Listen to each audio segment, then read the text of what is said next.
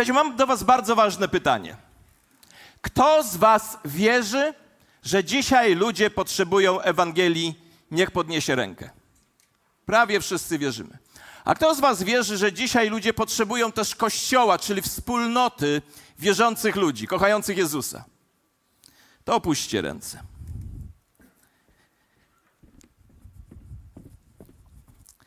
Widać mnie tam dobrze z tyłu? Tak, widać mnie dobrze? Nie za bardzo. A teraz mnie lepiej widać? Trochę lepiej. A teraz? Całkiem nieźle. Wiecie, co chcę Wam przez to pokazać? Chcę Wam przez to pokazać, że jak wielkie mamy wszyscy, każdy z nas, Wy tutaj i Wy także przed ekranem, jak wielkie mamy znaczenie, żeby ludzie usłyszeli Ewangelię. I jak wielkie mamy znaczenie, żeby ludzie usłyszeli wieść o Kościele, wszyscy podnieśliśmy ręce, że tego chcemy, prawie wszyscy. Wiecie, co można zrobić bardzo prosto? Zalajkować nabożeństwo, udostępnić i zasubskrybować naszą stronę na YouTubie. Bo robiąc to, sprawiamy, podnosimy do góry głos Ewangelii i ludzie dalej mogą usłyszeć. Chciałem przez tą prostą ilustrację Wam powiedzieć, że Twoje jedno kliknięcie ma znaczenie, bo inni, którzy nie znają jeszcze Chrystusa, nie usłyszeli o nim, usłyszą, bo Twoje kliknięcie podnosi głos w górę i jeszcze go rozprzestrzenia dalej. Kto z Was jeszcze nie zasubskrybował strony naszej, a dzisiaj to uczyni po nabożeństwie zaraz na YouTubie? Podnieście ręce, chcę zobaczyć. No jest parę osób. SCH Północ na YouTubie. Zróbcie to też przed ekranem. Dzięki temu, słuchajcie, rozniesie się dalej głos Boży. Rozniesie się Ewangelia i ludzie dowiedzą się o Kościele, bo chcemy dotrzeć do tych, którzy Chrystusa nie znają. To pierwsze ogłoszenie. Drugie ogłoszenie. Ten tydzień ma dwa fantastyczne wydarzenia. Kochani, wszyscy jak tu jesteśmy, potrzebujemy odświeżenia, potrzebujemy Bożej bliskości, potrzebujemy odebrać świeże, świeżego powiewu Ducha Świętego i przyjąć od Boga Jego Słowo. Czynimy to w różnych momentach naszego, naszego życia, naszego kościoła, ale w środę i w czwartek mamy dwa ważne wydarzenia. Środowe spotkanie o 19 jest skierowane do liderów i wolontariuszy naszego kościoła, a czwartkowe do nas wszystkich. Każde z tych spotkań będzie inne, choć mamy tych samych gości. Przyjeżdżają do nas goście z kościoła Słowo Życia z Uppsali w Szwecji. Będzie trzech pastorów, legenda chrześcijaństwa w Europie i nie tylko, Karl Gustav Severin. Kto z was zna Karla Gustawa? Znacie jego nauczanie. Będzie tutaj głosił Boże Słowo. Rune Borkso, który był u nas na obozach i niektórzy z was doświadczyli uwolnienia, uzdrowienia z depresji, gdy on zwiastował Boże Słowo i potem modlił się. I pastor misyjny tego kościoła, Chrystian, ma trudne nazwisko, więc nie będę łamał. Więc słuchajcie, wolontariusze i liderzy, środa godzina 19. I potem też wolontariuszy i liderów zapraszam w czwartek na godzinę 19 i nas wszystkich. Słuchajcie, to jest czas odświeżenia, możesz naprawdę dużo zyskać. Ja wiem, że to trzeba będzie przyjechać na dodatkowe spotkanie, ale słuchajcie, skoro Jezus przyjechał do nas z niebios, żeby zbawić nas, to co jak poświęcimy jeden dodatkowy wieczór, żeby przyjść tutaj i posłuchać Bożego Słowa? Przyjdziecie? Dziękuję, a podbiliście moją wiarę bardzo. Tak, słuchajcie, to naprawdę, czasami mówimy, chcemy przebudzenia, chcemy przebudzenia. Przebudzenie w Twoim łóżku i przed ekranem nie zawsze się odbędzie. Choć Bóg też przemawia we śnie. Ale gdy jesteśmy w zgromadzeniu, uczymy się, to jest szczególny moment. I trzecie, ogłoszenie przed kazaniem. Znamy sytuację na wschodzie. Sytuacja jest bardzo poważna. A w naszym kościele mamy osoby z Rosji, Ukrainy, z Białorusi, z Mołdawii, z Polski, mamy mieszane małżeństwa, mamy ludzi z Japonii, Indii, Nikaragui, y, Brazylii, Portugalii, Anglii i pewnie jeszcze z jakichś innych krajów. Ale dzisiaj chcę powiedzieć do nas i do wszystkich osób rosyjskojęzycznych: modlimy się, bo zależy nam na tym, żeby był pokój a pokój przychodzi wtedy, kiedy przychodzi książę pokoju. normalni ludzie chcą żyć w pokoju. Normalni ludzie chcą żyć w pokoju. Taka jest prawda. Niektórym się wydaje, że są władcami tego świata, ale tak naprawdę Pan się pysznym przeciwstawia i On upokarza pychę książąt i królów, chociaż królowie z historii wniosków nie wyciągają. Ale chcę powiedzieć coś bardzo ważnego. Jesteśmy wspólnotą międzynarodową, ale nasza tożsamość to tożsamość Bożego Królestwa. Ponad wszelką narodową tożsamość jest w nas tożsamość najważniejsza tożsamość Królestwa Bożego. Ona, ona nie, nie oczyszcza nas z tożsamości naszych narodowych, ale ta tożsamość Królestwa Bożego ma wpływ na wszystkie inne nasze tożsamości i sprawia, że ze względu na króla i jego królestwo chcemy być razem, chcemy być się kochać i wspierać siebie nawzajem. Tak? Mam nadzieję, że tak myślicie. I kochani przyjaciele z Ukrainy, modlimy się o Was. Kochani przyjaciele z Rosji, też modlimy się o Was i o Was, kochani przyjaciele z Białorusi. My chcemy się modlić i stanowimy jeden Kościół ponad każdą naszą tożsamość. To tożsamość Królestwa, którą Jezus wykupił dla nas cenną swoją krwią. Ona jest najważniejsza i ona ma wpływ na nasze życie. I Panie, dzisiaj kiedy jesteśmy w tak ważnym punkcie historii, w Tobie, Panie, jest schronienie. Ty jesteś warownym grodem. Panie, chcemy błogosławić naszych braci, nasze siostry i naród ukraiński. Chcemy błogosławić nasze, naszych braci i nasze siostry w Rosji i cały naród rosyjski. Chcemy błogosławić i modlić się o naszych braci i siostry w Ukrainie, prosząc Cię, Panie, aby Kościół Twój rozumiejąc pozycję, jaką ma, rozumiejąc autorytet, jaki ma, w tak trudnych momentach historii potrafił w jedności manifestować tożsamość Twojego Królestwa opartą na ofierze Jezusa. A lud Boży powie na to Amen. Bardzo Wam dziękuję. Módlmy się, bo sytuacja jest bardzo ważna i potrzebujemy siebie nawzajem. A dzisiaj, kochani, po wielu, wielu tygodniach, miesiącach w zasadzie, Kończymy serię kazań pod tytułem Jak żyć wiarą, a nie religią, więc zacznę od, od podziękowań. Chcę podziękować Ani Radkowskiej, która przygotowywała wiele materiałów, żeby te nauczania mogły mieć miejsce.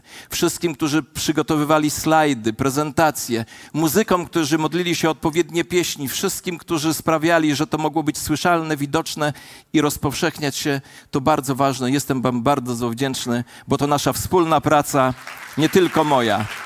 I za to jestem Wam bardzo wdzięczny. A teraz, Panie Boże, to słowo oddajemy Tobie, niech ono w nas pracuje. Amen. Będąc w szkole podstawowej, pojechałem z moją klasą na wycieczkę. Byłem wówczas w ósmej klasie. Pojechaliśmy na wycieczkę do Ojcowskiego Parku Narodowego i gdy po całej podróży zatrzymaliśmy się na drodze przy parku, ja opuściłem szlak i wbiegłem do lasu. Biegłem na oślep przed siebie. Górka, dolinka, górka, dolinka. Słuchajcie, wydawało mi się, że jak skaczę, to le lecę w wolnym tempie. Tak jak nieraz na filmach. Wszystko było takie piękne i cudowne. I tak biegłem, biegłem, tak w tym biegu się zatraciłem, aż nagle zobaczyłem, że się ściemia. Widzę ciemność. Więc próbowałem wrócić. A zachowałem się wcześniej jak przysłowiowy pies spuszczony z łańcucha. Próbowałem wrócić, ale nie mogłem. Zaczęło się ściemniać, zacząłem się bać. Wiedziałem, że jeśli mi ktoś nie pomoże, to nie wrócę. I całe szczęście, że z pomocą przyszli towarzyszący nam nauczyciele, którzy zaczęli mnie szukać. Najpier najprawdopodobniej wielu z nas ma podobne doświadczenia zagubienia z powodu zboczenia z właściwej drogi. Komu z Was taka historia nie jest obca? Bo zdarzyło Wam się zboczyć gdzieś tam. Sporo nas.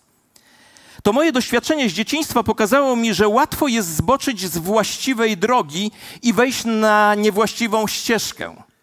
Czasami Dzieje się to przez przypadek, a czasem podejmujemy niemądre decyzje, które prowadzą nas w niebezpieczne miejsca. Kiedy zbaczamy ze ścieżki, to wtedy zadajemy sobie pytanie, czy ktoś pójdzie za nami? Czy ktoś będzie nas, nas szukał? Jeśli tak, to czy dotrze do nas na czas? Ciekawym jest to, że apostoł Jakub rozważa ten temat w ścisłej końcówce swojego listu, który rozważamy w ramach cyklu Jak żyć wiarą, a nie religią. To zakończenie jest niezwykle interesujące, a to dlatego, że zamiast czułych słów pożegnania zawiera to zakończenie trzy rzeczy: ostrzeżenie, wyzwanie i obietnicę. Ostrzeżenie, wyzwanie i obietnicę. Myślę, że powinniśmy z mocną uwagą pochylić się nad tymi słowami, bo być może w ferworze życiowych zawirowań, czyli codziennych czy codziennych presji, pewnego dnia możemy znaleźć się daleko od szlaku i będziemy potrzebowali pomocy kogoś, kto po nas przyjdzie. A może się zdarzyć tak, że nasi chrześcijańscy przyjaciele zboczą z drogi i zaginą gdzieś w zawiłościach tego świata. Czy zależy nam na nich na tyle, że wyruszymy, żeby ich szukać? Zatytułowałem więc dzisiejsze nauczanie, ostatnie z tej serii, Zawracanie zabłąkanych. Posłuchajcie.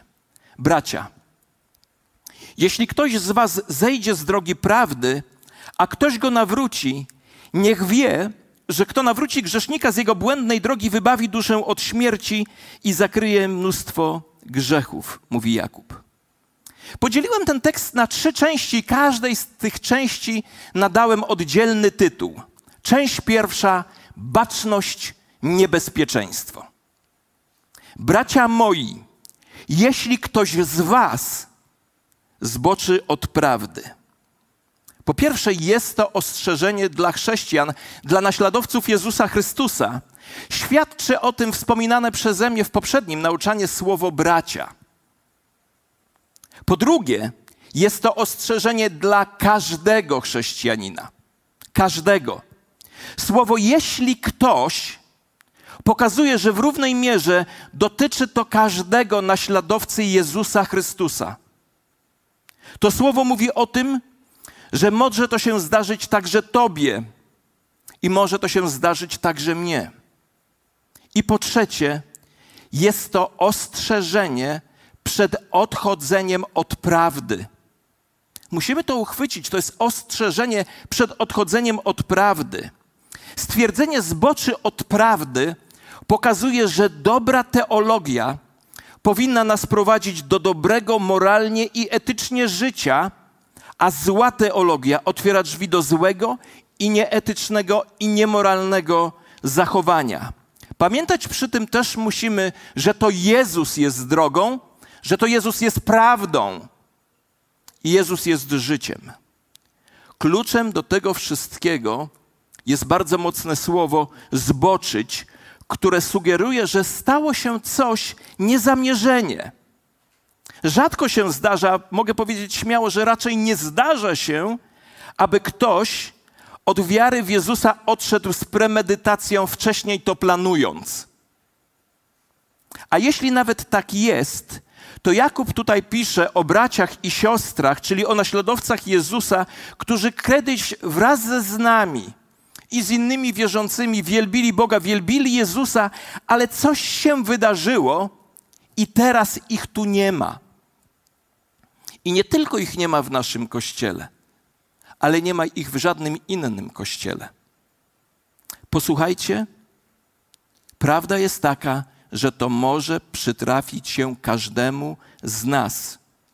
Jak mówił apostoł Paweł, tak więc kto myśli, że stoi, niech uważa, aby nie upadł. Z doświadczenia wiem, że zboczenie z drogi jest wynikiem rozczarowania Bogiem. Najczęściej jest wynikiem rozczarowania Bogiem. Niektórzy czują, że Bóg ich zranił albo zawiódł i nie mogą mu ponownie ufać lub ponownie zaufać. Kiedy na przykład modlisz się o uratowanie Twojego małżeństwa, a w odpowiedzi widzisz, że Twój współmałżonek zostawia Cię dla kogoś innego, to może zdarzyć się, że zaczniesz kwestionować to, w co wierzysz. Tak samo może zdarzyć się, gdy umiera ktoś bliski. Modliłeś się, wołałeś o uzdrowienie, jeszcze ktoś ci powiedział, że ma słowo, że, to, że będzie życie, a ta osoba umiera? Tak samo może się zdarzyć, kiedy spotykasz się z fałszywymi oskarżeniami lub gdy stracisz wszystko, co posiadasz. To się może zdarzyć. Wiecie, życie bywa ogromnie trudne i złe rzeczy mogą przytrafiać się każdemu. List do Galacjan, szósty rozdział, pierwszy wiersz, podaje jeszcze inną ewentualność odejścia. Jeśli ktoś zostanie przyłapany na jakimś upadku. Analiza tego tekstu mówi o tym, że słowo przyłapany opisuje wierzącego, którego nagle ogarnęła jakaś pokusa, której uległ i został przez nią pochwycony, tak jak zwierzę, które wpadło w sidła. I w tym momencie trzeba postawić pytanie: co zrobisz, kiedy już słyszysz, kiedy dowiesz się, że twój brat czy siostra w wierze woła o pomoc? Odejdziesz, czy pomożesz? Posłuchajmy uważnie i weźmy to sobie mocno do serca, że każdy z nas jest o krok od głupiego błędu, który może zrujnować nasze życie.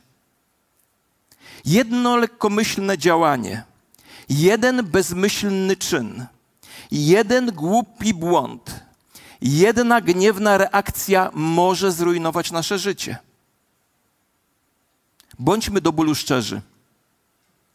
Każdy z nas, i to nieraz o to się otarł, albo nawet przekroczył tę cienką linię. Każdy z nas powiedział coś niestosownego, każdy z nas był tam, gdzie być nie powinien, i przykładów można byłoby mnożyć. Te słowa z listu do Jakuba dotyczą w równej mierze każdego z nas. Czytając je, nie można pomyśleć w taki sposób, a to jest do Iksińskich. Jak ja czasami po kazaniach słyszę, jak ktoś mówi, jak to szkoda, że Y tutaj nie było. To było do nich. Dobrze byłoby, gdyby ci Iksińscy to przeczytali. Ale to tak nie jest. Ten tekst mówi o nas. I ten tekst mówi do nas. Musimy poważnie potraktować to ostrzeżenie. Za apostołem Pawłem powiem to raz jeszcze i dobitnie. Kto myśli, że stoi, niech baczy, żeby nie upadł. Jak więc reagujemy, gdy widzimy brata lub siostrę oddalających się od prawdy? Czy się cieszymy? Wiecie, co ja zaobserwowałem w niektórych ewangelicznych środowiskach? Mam wrażenie, że w niektórych ewangelicznych środowiskach, może za szerokie pojęcie, środowiskach, że wśród niektórych ewangelicznych ludzi jest oczekiwanie na to, że ktoś, komu w ich oczach się powodzi, że mu się podwinie noga, że dopuści się jakiejś niemoralności, a wtedy będziemy mogli powiedzieć: No, myśmy tak przypuszczali. Czy się cieszymy? Czy mówimy, wiedziałem, że tak to się skończy? A może będąc tak zajętymi, nie dostrzegamy tego, że ktoś się oddalił? Za nami pierwsza część. Zatytułowałem ją Baczność, niebezpieczeństwo. Bo gdy przygotowywałem ten tekst, to zobaczyłem tabliczkę w moim umyśle ze słupa elektrycznego. Znacie tę tabliczkę taką, gdzie jest napisane baczność, niebezpieczeństwo. Druga część. Ratunku, pomocy. Jakub słowami ten, kto go nawróci, wzywa nas do zupełnie innej postawy wzywa nas do postawy proaktywnej, a nie biernej. Jeśli należysz do Jezusa, to jesteś członkiem Bożego pogotowia poszukiwawczo-ratunkowego. Każdy z nas może zbłądzić i każdy z nas może sprowadzić zabłąkanego z powrotem do domu. Posługa poszukiwania i ratowania należy do całego ciała Chrystusowego, więc także do ciebie. Są ludzie, do których pastor nie dotrze. Są ludzie, do których starsi nie, nie dotrą. Nie są w stanie uratować wszystkich. Pracownicy kościoła także. Dlatego jest to zadanie dla każdego wierzącego. Jesteś członkiem Bożego pogotowia poszukiwawczo-ratunkowego. Musimy pójść do tych, którzy zboczyli z drogi prawdy, ponieważ zgubili się i poszli niewłaściwą ścieżką, a sami nie odnajdą drogi powrotnej. To należy do nas, do każdego z nas. Wiecie, łatwo jest zrobić taki ruch. Pamiętam, ja sam przeżyłem wiele lat temu, około 30 lat temu, taką sytuację. Mogę o niej śmiało mówić. Ktoś przyszedł do mnie i mówi: Zaobserwowaliśmy, że tam w jednej rodzinie się źle dzieje, ktoś tam ten. Zajmij się to, tym. I już odhaczone.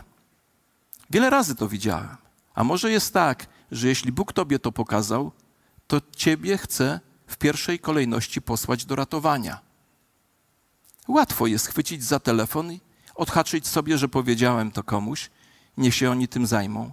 Ale być może tak jest, że jeśli Tobie Bóg na to zwrócił uwagę, to będziesz kluczem do rozwiązania i do pomocy. Pomyślmy o tym w takich kategoriach. Musimy pójść do tych, którzy zboczyli z drogi prawdy, ponieważ zgubili się i poszli niewłaściwą ścieżką, a sami nie odnajdą drogi powrotnej. Wiecie, ja myślałem, że ja odnajdę drogę powrotną. Myślałem, że wracając, wracam tą samą drogą, którą pobiegłem do tego lasu. A gdy już dotarłem do drogi głównej, to okazało się, że wylądowałem bardzo, bardzo daleko od miejsca docelowego i dopiero idąc tą drogą zobaczyłem wychodzących naprzeciw mnie nauczycieli. Czy próbowałeś kiedyś powstrzymać kogoś przed zrobieniem czegoś naprawdę głupiego? Może próbowałeś wkroczyć, i pomo by pomóc zobaczyć światło. Może chciałeś uratować tych ludzi przed popełnieniem straszliwego błędu. Może ty to widziałeś, ale oni nie. Może rozmawiałeś, błagałeś, argumentowałeś, krzyczałeś lub dyskutowałeś, a oni tego nie rozumieli. Wielu z nas miało takie doświadczenie. Być może roz, rozmowa przebiegała tak. Ja tylko próbuję ci pomóc. Jeśli chcesz mi pomóc, to się ode mnie odczep. Jestem Twoim przyjacielem. Jeśli byłbyś moim przyjacielem, to byś mnie w tym wspierał. Co wówczas robisz, kiedy osoby, które kochasz, odrzucają Twoją radę i złoszczą się, gdy próbujesz z nimi porozmawiać? Wiecie, moje doświadczenie mówi o tym, że milczenie prowadzi do katastrofy. I jako pastor w tej dziedzinie wielokrotnie zawiodłem. Gdy siedziałem nad tym słowem, przez moje serce i umysł przebiegło mi kilka historii z mojego życia. Pamiętam człowieka, który, z którym byłem bardzo blisko i dostrzegałem różne rzeczy. I w imię źle pojętej przyjaźni nie miałem odwagi powiedzieć, że widzę pewne rzeczy. Dzisiaj tego człowieka nie ma tutaj. I nie ma w tym kościele, w którym się poznaliśmy.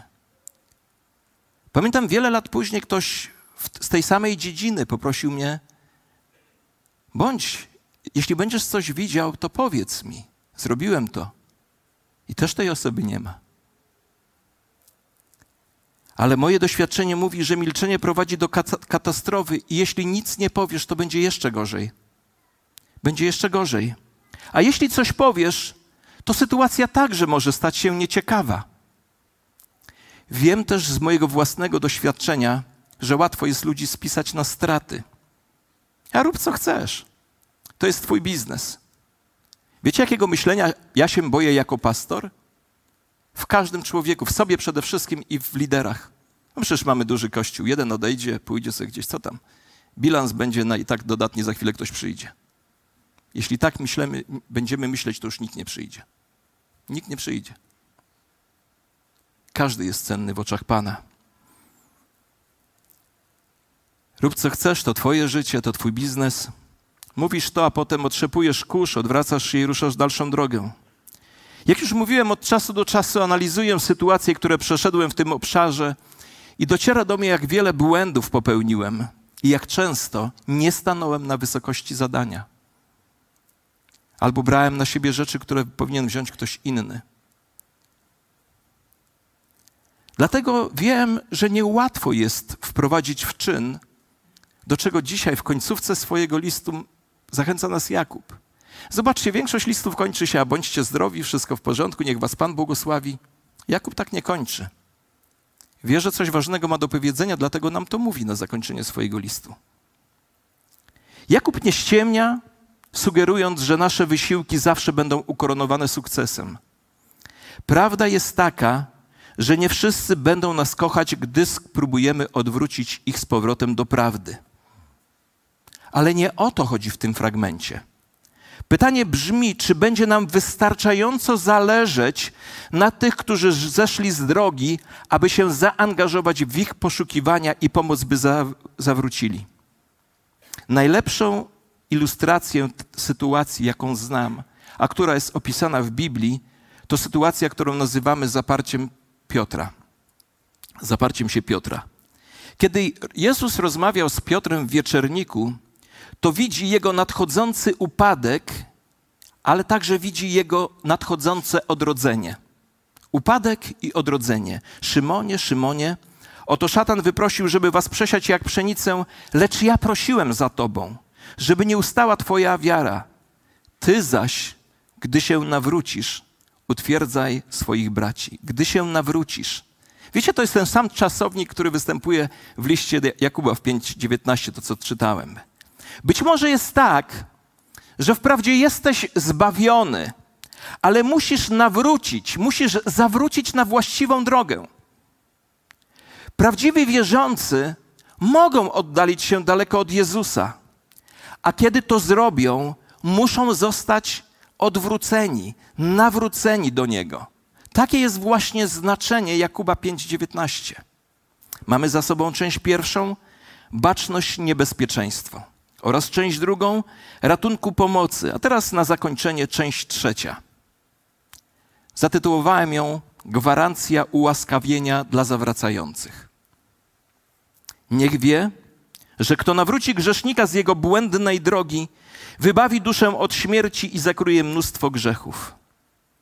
Dzięki łasce Bożej możemy zawrócić grzesznika z błędnej drogi lub sami możemy być przyprowadzeni z powrotem do Jezusa, kiedy odejdziemy. Kiedy zawracamy, sprowadzamy wierzącego z powrotem do Boga, po pierwsze ratujemy jego życie od śmierci, a po drugie zakrywamy mnóstwo grzechów. A tam, gdzie zakrywa się grzechy, znika cała wina. Możemy powiedzieć naszym zbłąkanym przyjaciołom: Jeśli wrócisz, wszystko będzie ci przebaczone.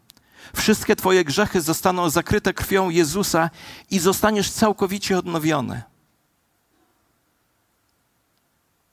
Tak jak w historii o synu marnotrawnym. Nie wiem, czy zwróciliście uwagę na to, że to jest historia o synu marnotrawnym, o kimś, kto był w rodzinie, a nie o kimś, kto był poza rodzi spoza rodziny. To jest powrót kogoś, kto był już w domu ojca, ale odszedł i zawrócił.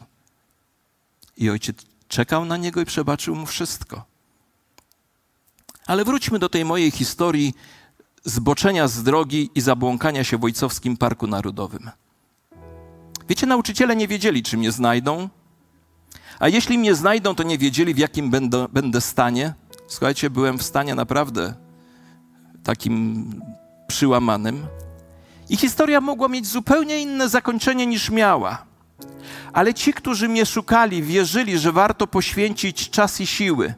I w końcu zostali nagrodzeni odnalezieniem Krzysia. Wprawdzie przerażonego, ale całego. Na koniec powiem Wam, ale już po wszystkim, jaką karę dostałem. W zasadzie to dla mnie była łaska. I to właśnie musimy zrobić dla siebie nawzajem.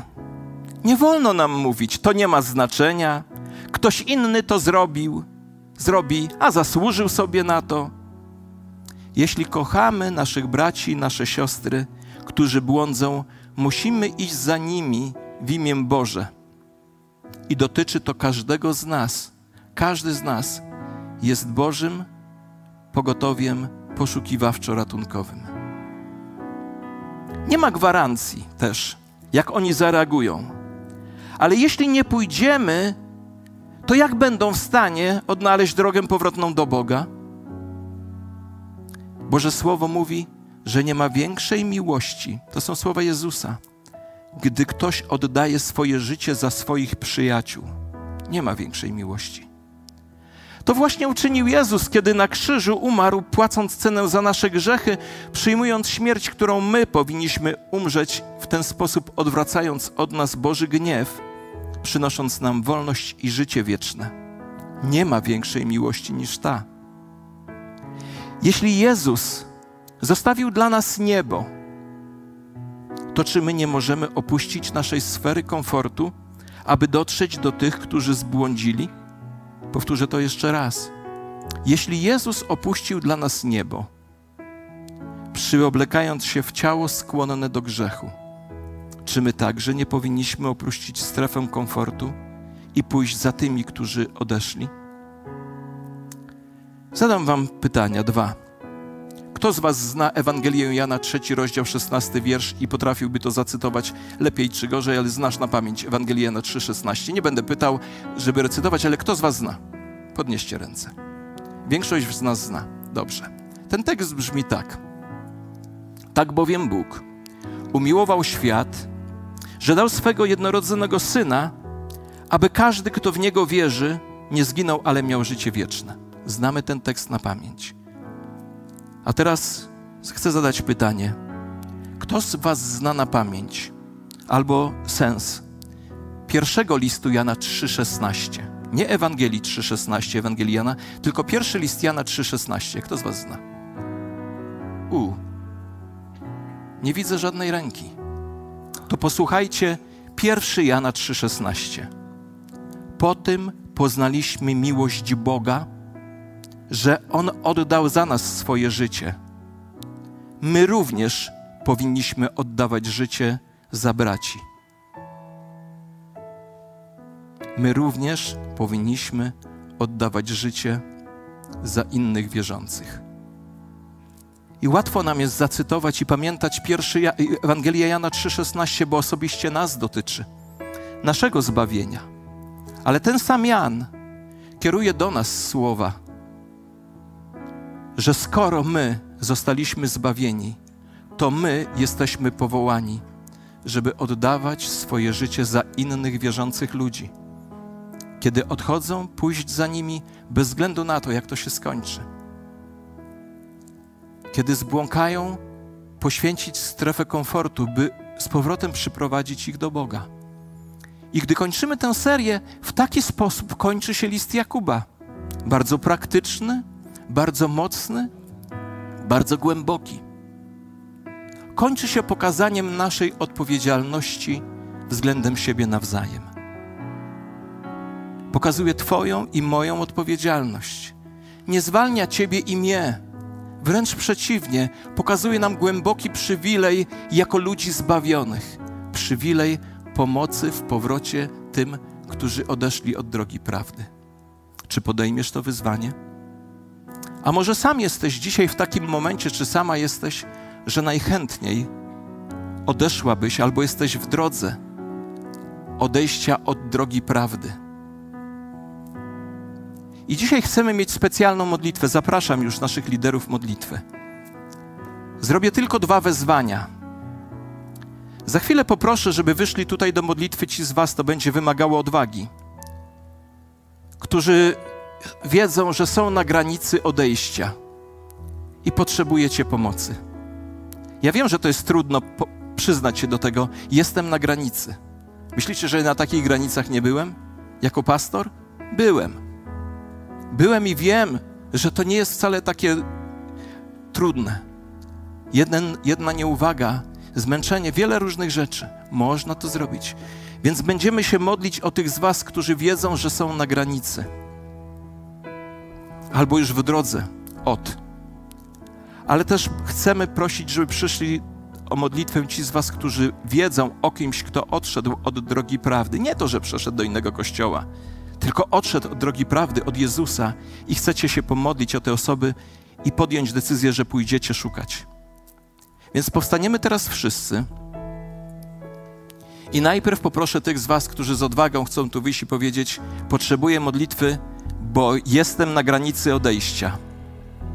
I nie bójcie się, nikt Was nie potępi, ale będziemy się modlić, a dla nas będzie to sygnałem, że potrzebujemy, potrzebujecie pomocy, że potrzebujemy wzajemnego wsparcia.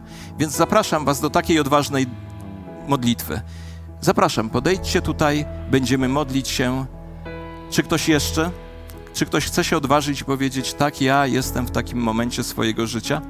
Jeśli tak, to podejdźcie tutaj, będziemy się modlić. A teraz chcę prosić tych, też tych z Was, którzy wiedzą o kimś i czujecie w swoim sercu też takie powołanie do tego, żeby pomóc, to przyjdźcie tutaj, będziemy się modlić. I gdy będziemy teraz śpiewać, te, teraz będziemy słuchać w zasadzie, módlmy się. Ale i podchodźmy do tych osób, które tu wyszły, żeby modlić się o te osoby, które i o siebie nawzajem, i o te osoby, które potrzebują.